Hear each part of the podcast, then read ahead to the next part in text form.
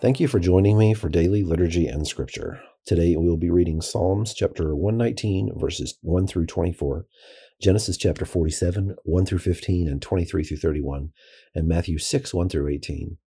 Before we begin, let's say together the Apostles' Creed. I believe in God, the Father Almighty, creator of heaven and earth. I believe in Jesus Christ, his only Son, our Lord. He was conceived by the Holy Spirit and born of the Virgin Mary. He suffered under Pontius Pilate, was crucified, died, and was buried. He descended to the dead. On the third day he rose again. He ascended into heaven and is seated at the right hand of the Father. He will come again to judge the living and the dead. I believe in the Holy Spirit, the Holy Catholic Church, the communion of saints, the forgiveness of sins, the resurrection of the body, and the life everlasting. Amen.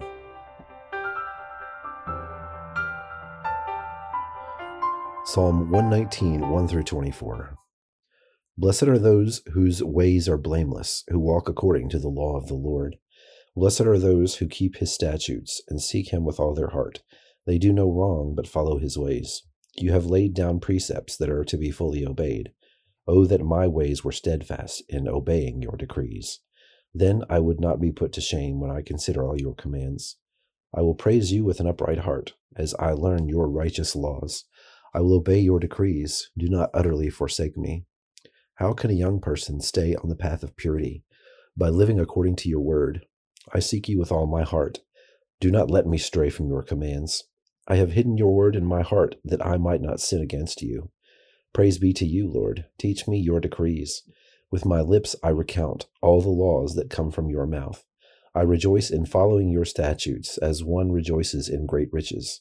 I meditate on your precepts and consider your ways. I delight in your decrees. I will not neglect your word. Be good to your servant while I live, that I may obey your word. Open my eyes that I may see wonderful things in your law. I am a stranger on earth. Do not hide your commandments from me. My soul is consumed with longing for your laws at all times. You rebuke the arrogant who are accursed, those who stray from your commands. Remove from me their scorn and contempt, for I keep your statutes. Though rulers sit together and slander me, your servant will meditate on your decrees. Your statutes are my delight. They are my counselors. Genesis chapter 47, verses 1 through 15 and 23 through 31. Joseph went and told Pharaoh, "My father and brothers, with their flocks and herds and everything they own, have come from the land of Canaan and are now in Goshen." He chose 5 of his brothers and presented them before Pharaoh. Pharaoh asked the brothers, "What is your occupation?" "Your servants are shepherds," they replied to Pharaoh, "just as our fathers were." They also said to him, "We have come to live here for a while, because the famine is severe in Canaan, and your servants' flocks have no pasture. So now please let your servants settle in Goshen." Pharaoh said to Joseph, "Your father and your brothers have come to you, and the land of Egypt is before you. Settle your father and your brothers in the best part of the land. Let them live in Goshen, and if you know of any among them with special ability, put them in charge of my own livestock." Then Joseph brought his father Jacob and presented him before Pharaoh. After Jacob blessed Pharaoh, Pharaoh asked him, "How old are you?" And Jacob said to Pharaoh, "The years of my pilgrimage are 130. My years have been few and difficult, and they do not equal the years of the pilgrimage of my fathers." Then Jacob blessed Pharaoh and went out from his presence. So Joseph settled his father and his brothers in Egypt and gave them property in the best part of the land, the district of Ramses, as Pharaoh directed. Joseph also provided his father and his brothers and all his father's household with food according to the number of their children. There was no food, however, in the whole region because the famine was severe. Both Egypt and Canaan wasted away because of the famine. Joseph collected all the money that was found in Egypt and Canaan in payment for the grain they were buying, and he brought it to Pharaoh's palace. When the money of the people of Egypt and Canaan was gone, all Egypt came to Joseph and said, "Give us food. Why should we die before your eyes? Our money is all gone." Joseph said to the people, "Now that I have bought you and your land today for Pharaoh, here is seed for you so that you can plant the ground. But when the crop comes in, give 1/5 of it to Pharaoh. The other 4/5 you may keep as seed for the fields and as food for yourselves and your households and your children." "You have saved our lives," they said. "May we find favor in the eyes of our Lord. We will be in bondage to Pharaoh."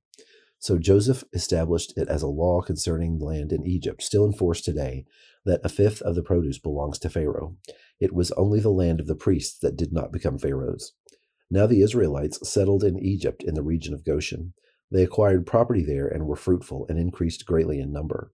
Jacob lived in Egypt 17 years, and the years of his life were 147.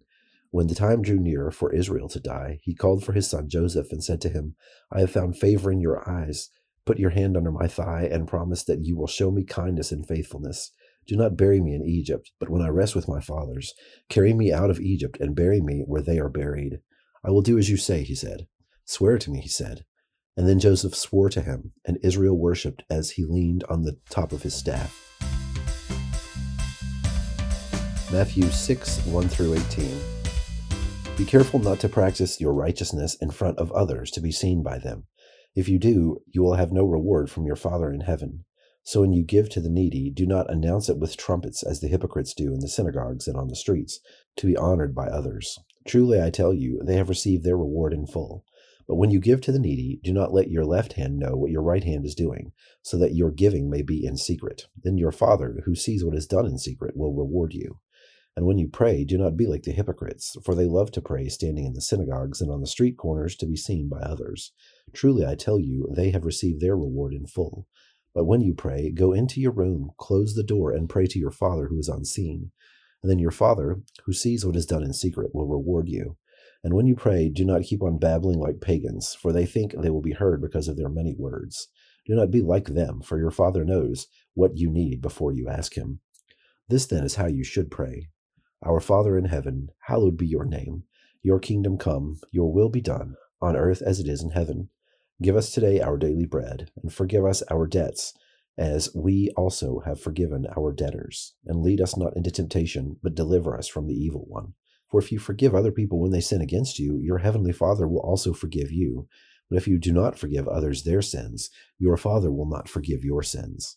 When you fast, do not look somber as the hypocrites do, for they disfigure their faces to show others they are fasting.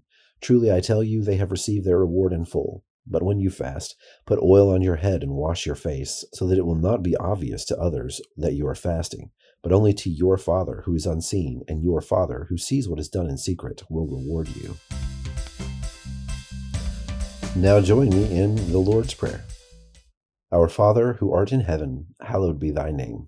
Thy kingdom come, thy will be done, on earth as it is in heaven. Give us this day our daily bread, and forgive us our trespasses as we forgive those who trespass against us. And lead us not into temptation, but deliver us from evil. For thine is the kingdom, and the power, and the glory, forever and ever. Amen.